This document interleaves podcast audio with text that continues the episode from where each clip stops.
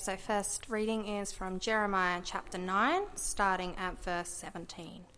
This is what the Lord Almighty says Consider now, call for the wailing women to come, send for the most skilful of them. Let them come quickly and wail over us, till our eyes overflow with tears, and water streams from our eyelids.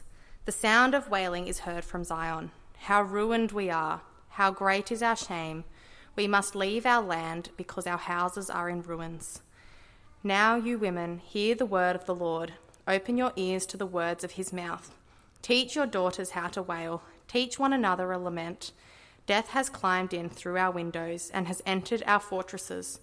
It has removed the children from the streets and the young men from the public squares. Say, This is what the Lord declares Dead bodies will lie like dung on the open field like cut corn behind the reaper, with no one to gather them. This is what the Lord says Let not the wise boast of their wisdom, or the strong boast of their strength, or the rich boast of their riches, but let the one who boasts boast about this, that they have the understanding to know me, that I am the Lord who exercises kindness, justice, and righteousness on earth. For in these I delight, declares the Lord. And the second reading is from 2 Corinthians chapter 10.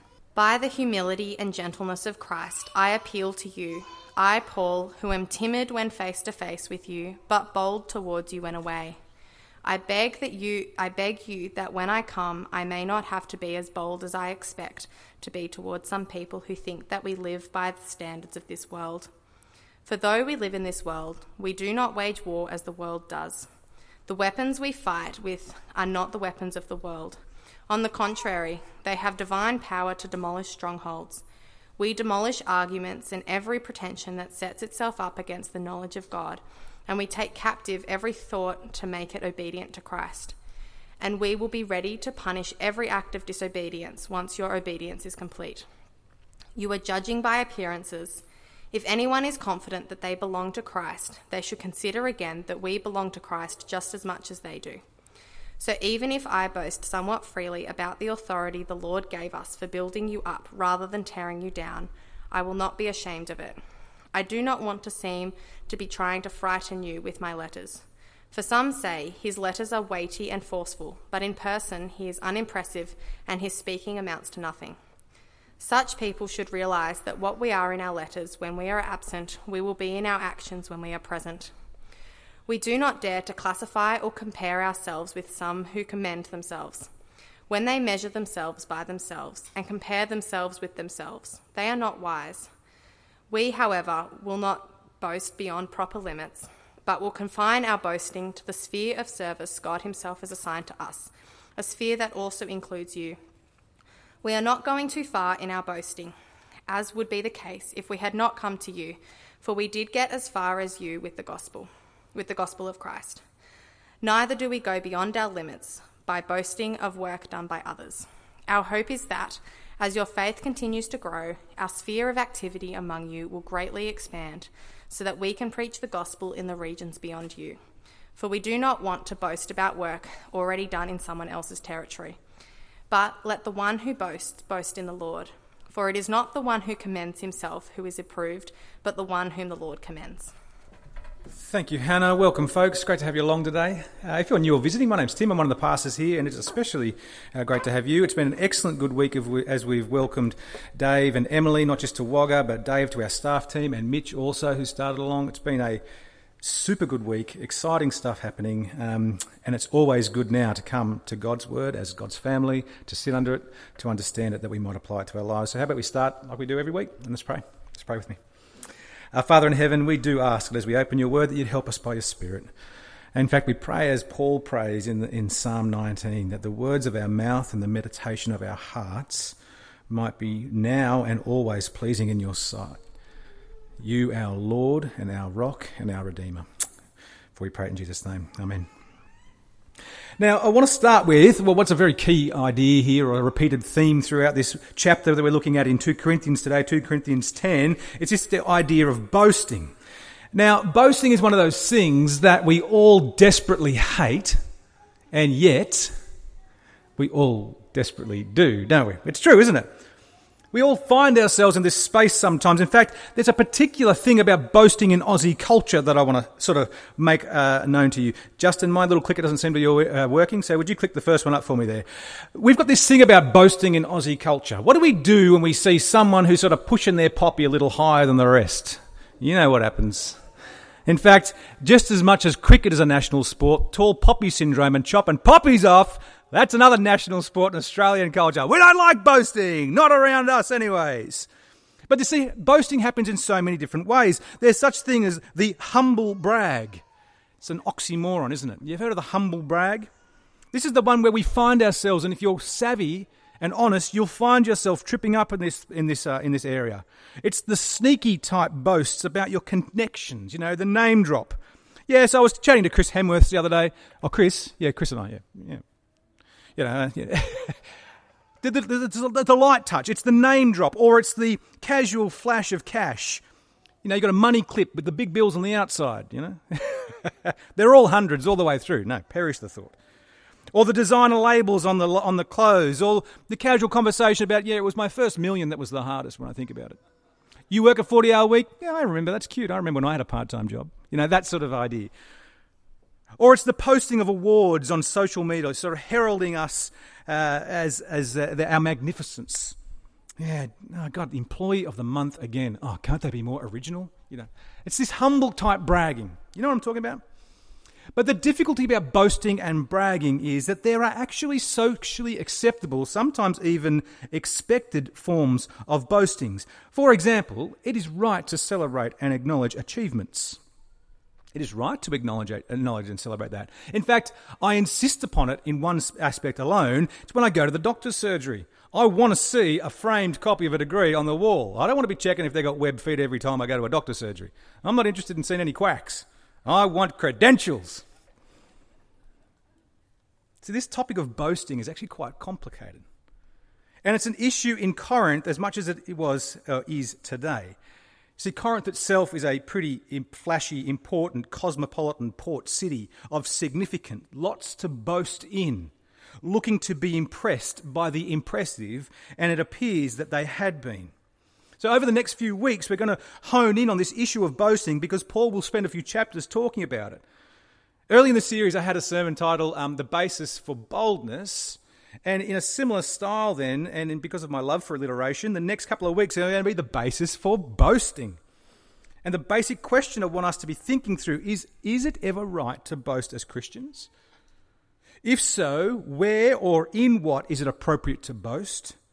And where is it or in what is it inappropriate to boast? And let me give you a spoiler alert from the very beginning, like the concept of sorrow in verse uh, in chapter 7 this issue of boasting in Paul, well, Paul will talk about it in uh, boasting in chapter 10, pointing out that there's two types of boasting one worldly, one godly.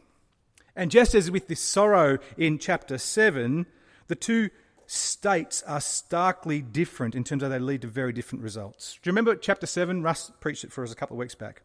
Worldly sorrow, that is just feeling that naked sense of guilt or remorse or regret and nothing more.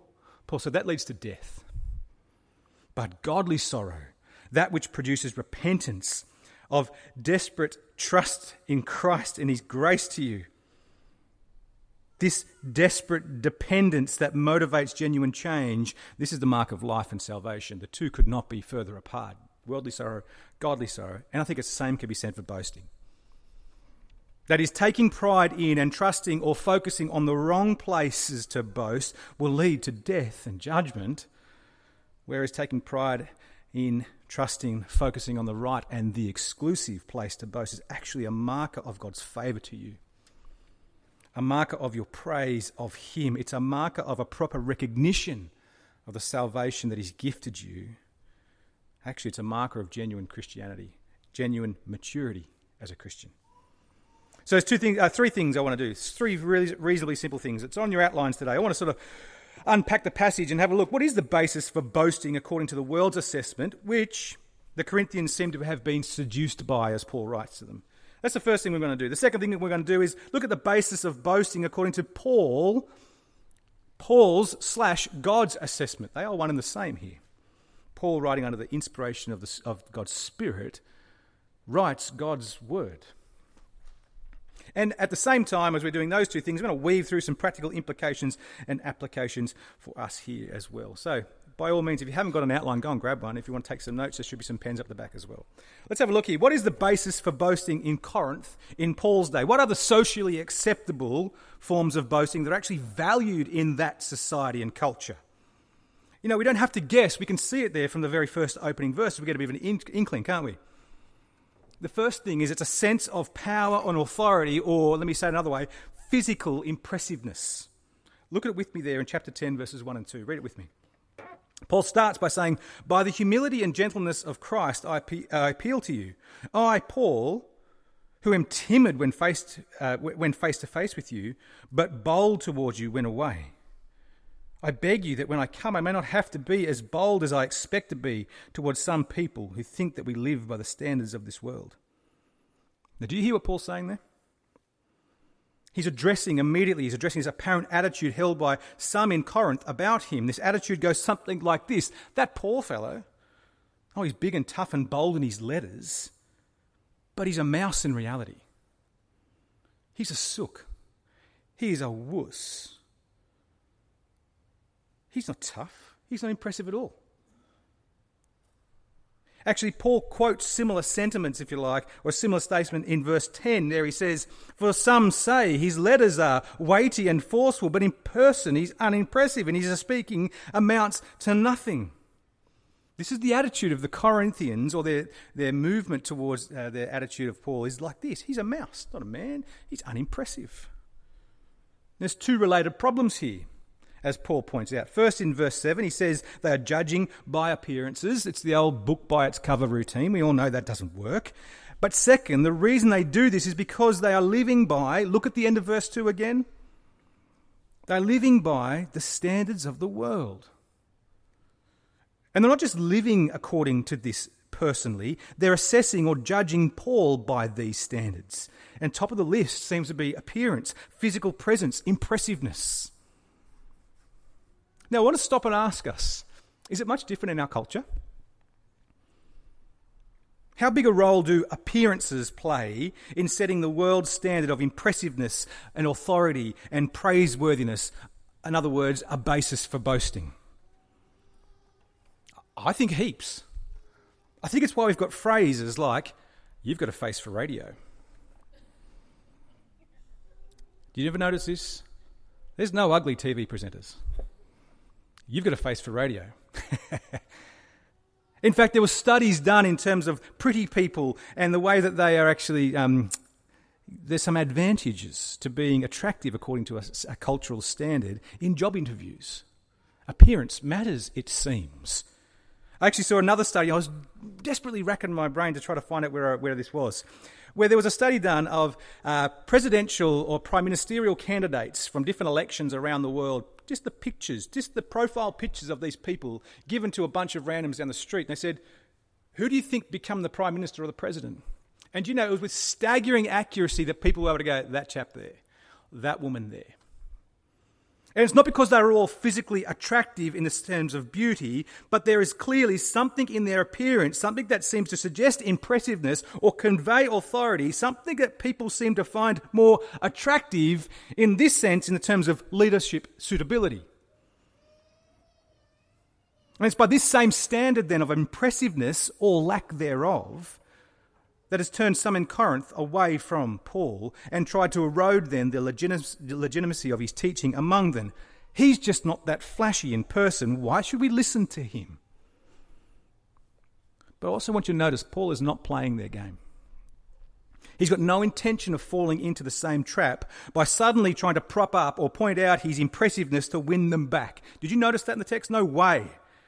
And it's because Paul has realized and come to realize a different lens through which to actually access impressiveness and power and authority. Not to access it, but to assess it rather. And it's antithetical to the world, world's standard, both then and now. Look again at how Paul states this in the chapter. He doesn't start this chapter with threats or posturing or flexing his apostolic authority. No, no, look at it in verse 1 again. How does he start? By the humility and gentleness of Christ, I appeal to you. How different is that from trying to seem impressive and bold and brash? Jesus is Paul's model and example. Jesus, who had all authority and power as God in the flesh, and yet he was routinely described as meek in the scriptures. But don't confuse meekness with weakness. Really big problem when you do that. There is a massive difference. In fact, in fact, the best way I think to describe this, it's kind of like the original concept of the gentleman. Do you know where that term comes from? In the Middle Ages, a gentleman was not just someone who had impeccable manners and a polite disposition. It was a man who was given the right to carry a sword, the right to bear arms. That is, a man who was capable of exerting great physical power and force, but also who had the wisdom to know when to use it and when not to use it. Not a bully, a gentleman. That's meekness. This is meekness. Jesus is the quintessential gentleman capable of all power and authority, but using that in perfect measure with perfect wisdom, which does not mean not using it at all. Mark my words, Christ is coming back in judgment, and he's got a sword shaped tongue. It's frightening stuff. You read Revelation 20 21, man, he is not a namby pamby God. But I want to say, Paul, and I want to look particularly men here today, this ought be our model. This ought be our example capable of great force and power, but Christ like in, in applying it. This is Paul's aim. Because did you notice, in fact, what I find really fascinating about this here is that Paul doesn't deny that he possesses some clout and authority as an apostle. He just begs with them that he won't have to use it in verse 2. Read it again. I beg you that when I come, I may not have to be as bold as I expect to be towards some people. In fact, he says a very similar thing in verse 9. What does he say in verse 9? He says, I do not want to seem to be f- trying to frighten you with my letters. He doesn't want boldness to be the thing that impresses them or turns their affection toward him because often it doesn't. Instead, he appeals to them in meekness, in Christ likeness, according to truth. Now, I want to stop and ask us each individually here is that your MO? Is that your modus operandi? Is that how you operate? Is this your model and standard for, uh, for uh, Christ like humility and gentleness? When you find yourself either in a position of authority or influence, whether it be at home with your family, mums and dads, whether it be among your friends socially, or at work, or at school, whether you're answering to or having ans- others answer to you, are you known for meekness? Or have you bought into the power plays of our culture? Seeking to make yourself seem more important or better connected or more intelligent or just generally more impressive in the eyes of others? It's an honest question to ask, isn't it? It's a question worth pondering. The difficulty of the question is one that's very difficult to self diagnose. What do you do with that? Well, it's worth asking a trusted friend. How am I going in humility? Or better still, assuming that there's areas to improve on, in what areas of my life do you think I could grow in humility? Or in what areas of my life do you perceive that my life or my th- thoughts or my actions or my words are still worldly? Would you, would you help me think through that? See, they're dangerous questions because someone might actually answer them. and it takes great humility not just to ask the question. Don't give your pat on, yourself a pat on the back because you uttered that phrase, takes great humility to stick around for the answer. Will you do that? I want to encourage us all to do it because we ought not want to fall into the same trap of worldly thinking here, boasting or bragging in worldly impressiveness. But there's an alternative, folks. There's an alternative to the world standard of the basis for boasting better options that we have over and against outward appearance or impressiveness or popularity. In fact, did you notice Paul's contention here? Did you notice his line? It's in seeking the truth and finding the truth and holding out and holding on to the truth in Christ. In fact, look at where we see this here. Look again with me from chapter 10, verse 3. Read with me a little bit here. It says this For though we live in the world, we do not wage war as the world does. The weapons we fight with are not weapons of the world. On the contrary, We have divine power to demolish, strongholds. We demolish arguments and every presentation that sets sorry, every pretension that sets itself up against the knowledge of God. And we take captive every thought to make it obedient to Christ. Now you got to get this. Paul is saying, don't be impressed by that which the world deems impressive. Be impressed by the truth. In fact, you'll see a similar sort of thing in, in verse 12. Did you notice it there? It's a funny sort of verse where he says, talking of others, when they measure themselves by themselves and compare themselves with themselves, they're not wise. Uh, in other words, anyone can measure themselves against themselves and decide they look good. I look fantastic compared to me. It's not wisdom. But Paul is seeking truth and substance, not froth and bubble. Paul is keen on the truth. And all truth is God's truth. And therefore, God's word is the only power or weapon that Paul needed, either to defend himself or advance God's kingdom. All truth is God's truth. So wherever Paul found a truism, regardless of who uttered it, it belonged to God. It belongs to God. In fact, I think this is what he means when he says that he took every thought captive and made obedient to Christ. It's because all truth is God's truth, and therefore all truth is obedient to Christ.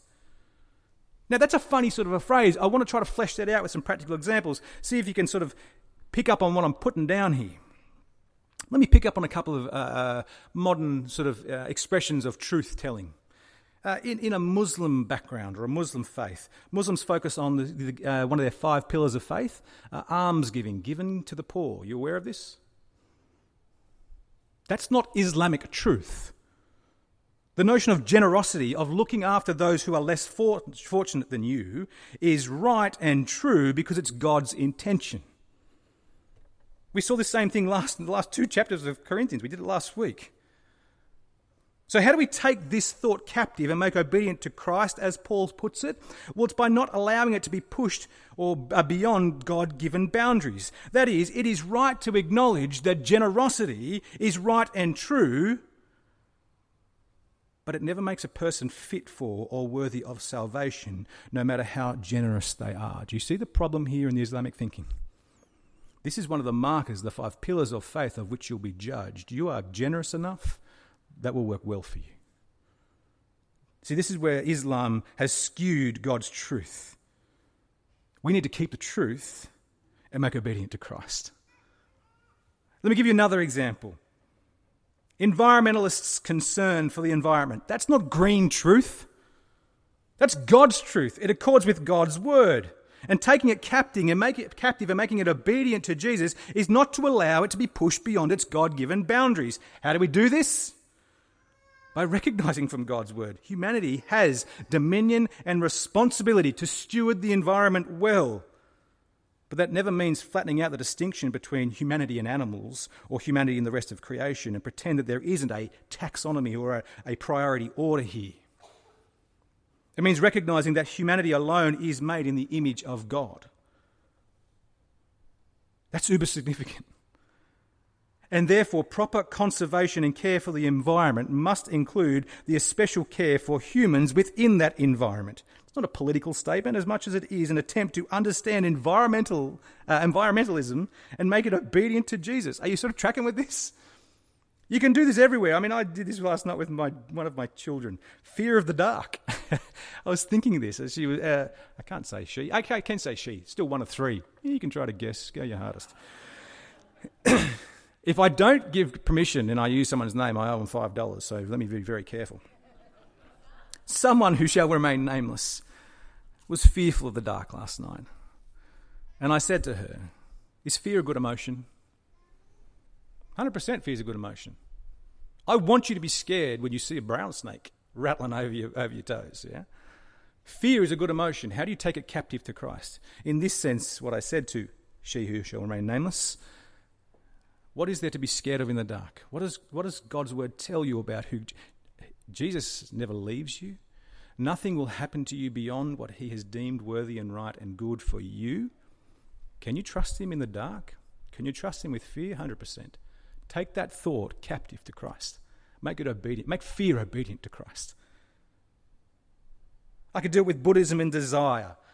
Yes, it's right. Desire is a problem. Getting rid of desire for the wrong things is right, but desiring nothing, no, beyond the bounds. Psalm 73 Whom I have in heaven but you? The world has nothing I desire but you. My flesh and my heart may fail me, but you are the strength of my heart and my portion forever. Don't get rid of desire, desire the right things. You see what I'm saying here? You see what I'm saying here? Take every thought and what is true, it is God's truth, make it obedient to Christ. How, how important is this to understand and apply in our world today? Because where does our world seek to establish truth? And how does it fight against people who disagree with this truth? I mean, by and large, many areas of life, feelings and lived experiences and personal truths seem to be carrying the day. And if you disagree or point out the obvious flaws and inconsistency with this logic, you'll face the prospect of being howled down as a monster or a Philistine, likely cancelled if possible, at least deep friended. But we're not to wage war as the, war does, as the world does. Rather, like Paul, seek the truth and pursue it through Christ. Personal application time. Again, is this you?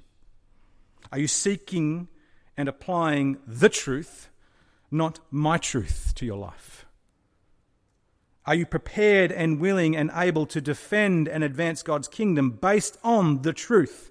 to demolish arguments and all that sets itself up against the knowledge of God, taking every thought captive, making it obedient to Christ. It won't be popular in the world's assessment. It won't seem impressive in the world's eyes. It will be mocked and ridiculed by the world's standard of wisdom, but it is the only proper basis for boasting because it's not actually about you at all. See, here's the magnificence of this. Here's the key difference between the basis for boasting by the world standard and by God's standard. Worldly boasting is all about the elevation of the individual. Godly boasting is all about the individual elevating God. About realizing and relishing in the truth that He has revealed to you in Christ. If he has revealed himself to you in Christ, that is magnificent, and it's actually good for others to hear that because it's the truth that will likewise lead them to salvation. Now, look at where else we see this. In fact, just come with me to the end of the chapter. Look at verses sort of 13 onwards a little bit there. Let me read a chunk. Verse 13, this is what he says We, however, will not boast beyond proper limits. We will confine our boasting to the sphere of service God Himself has assigned to us, a sphere that also includes you. We are not going too far in our boasting, as would be the case if we had not come to you. For we did get as far as you with the gospel of Christ. Neither do we go beyond our limits by boasting of work done by others. Our hope is that, as your faith continues to grow, our sphere of activity among you will greatly expand so that we can preach the gospel in regions beyond you, regions beyond you. For we do not want to boast about work already done in someone else's territory, but let the one who boasts boast in the Lord. Do you hear Paul's contention here again? This is the basis for boasting in the Christian life. But it's not without limits. It's confined to the realm of boasting in Christ, that is, in sharing the gospel to tell those who haven't heard or understood the greatness of God through Jesus. In this way, Christian boasting makes nothing of me and everything of Christ. Paul did not come to preach himself to the Corinthians, he came to preach Christ and him crucified. He said, I come to know nothing else among them but Christ and him crucified. This is what Paul means when in verse 17 when he says that the one who boasts boasts in the Lord, which is a clear reference to, reference to boasting in and through Jesus. But interesting to notice, in fact, maybe your Bible, Bible has a footnote here. Have a look. Does your Bible have a footnote there at verse 17? Hopefully it does to let you know that Paul is actually quoting the prophet Jeremiah here. We heard this section read out earlier by uh, Hannah. In fact, turn there now or look up on the screen. It should come up there. Su, tu, tu, sorry, Two super interesting and instructive things to notice, and I'll finish on these. Look at Jeremiah 9:23. First notice how humanity or how little humanity has changed from Jeremiah's day to Paul's day to our day in terms of where the world places the basis for boasting. What does it say there? This is what the Lord says. Let not the wise boast in their wisdom, or the strong boast of their strength, or the rich boast of their riches. How many thousands of years ago is that written, and how much could it be written yesterday? Wisdom, strength, riches, could this not be written today? But what's the godly alternative? Both in Jeremiah's day, in Paul's day, and in ours also, verse 24. But let the one who boasts boast about this that they have the understanding to know me, that I am, capital L O R D, Yahweh, who exercises kindness, justice, and righteousness on earth, for in these I delight, declares Yahweh. See, this is what is doubly interesting and instructive about this point. It's that when Jeremiah wrote this initially, he didn't use the generic word for God in Hebrew. He didn't use the word Lord, he uses the personal name of God, Yahweh. Capital L O R D in English translation. Every time you see that, it is Yahweh is the, is the best expression of the Hebrew word behind it. It's actually the, God, the name that God gives to Moses, his personal name that we learned about in Exodus a little while ago. And why is it so significant here? Because when Paul is echoing Jeremiah in 2 Corinthians, who is he referring to? Let him who boasts boast in the Lord. He's still referring to God. He's still referring to Yahweh. And yet he's making an explicit, explicit link, unambiguous reference to Jesus, who is the same great I am, who is Yahweh become flesh. Knowing him, being known by him, and making him known. This is the only proper basis for boasting for the Christian. It's got nothing to do with me. Magnificent. Final question to ponder. It's on your outline. Two questions, really. I snuck them into one line. I'm always sneaky like that. Can you personally boast in the Lord? By that I mean, has God made himself known to you by his Spirit through his word so that you recognize you have nothing else to boast in, but only that which Christ has done for you? And if not, then what is the next step in seeking that reality? Let me say, keep coming to church. Come to Jesus seriously in 27, uh, sorry, 26, 27th of Feb it starts.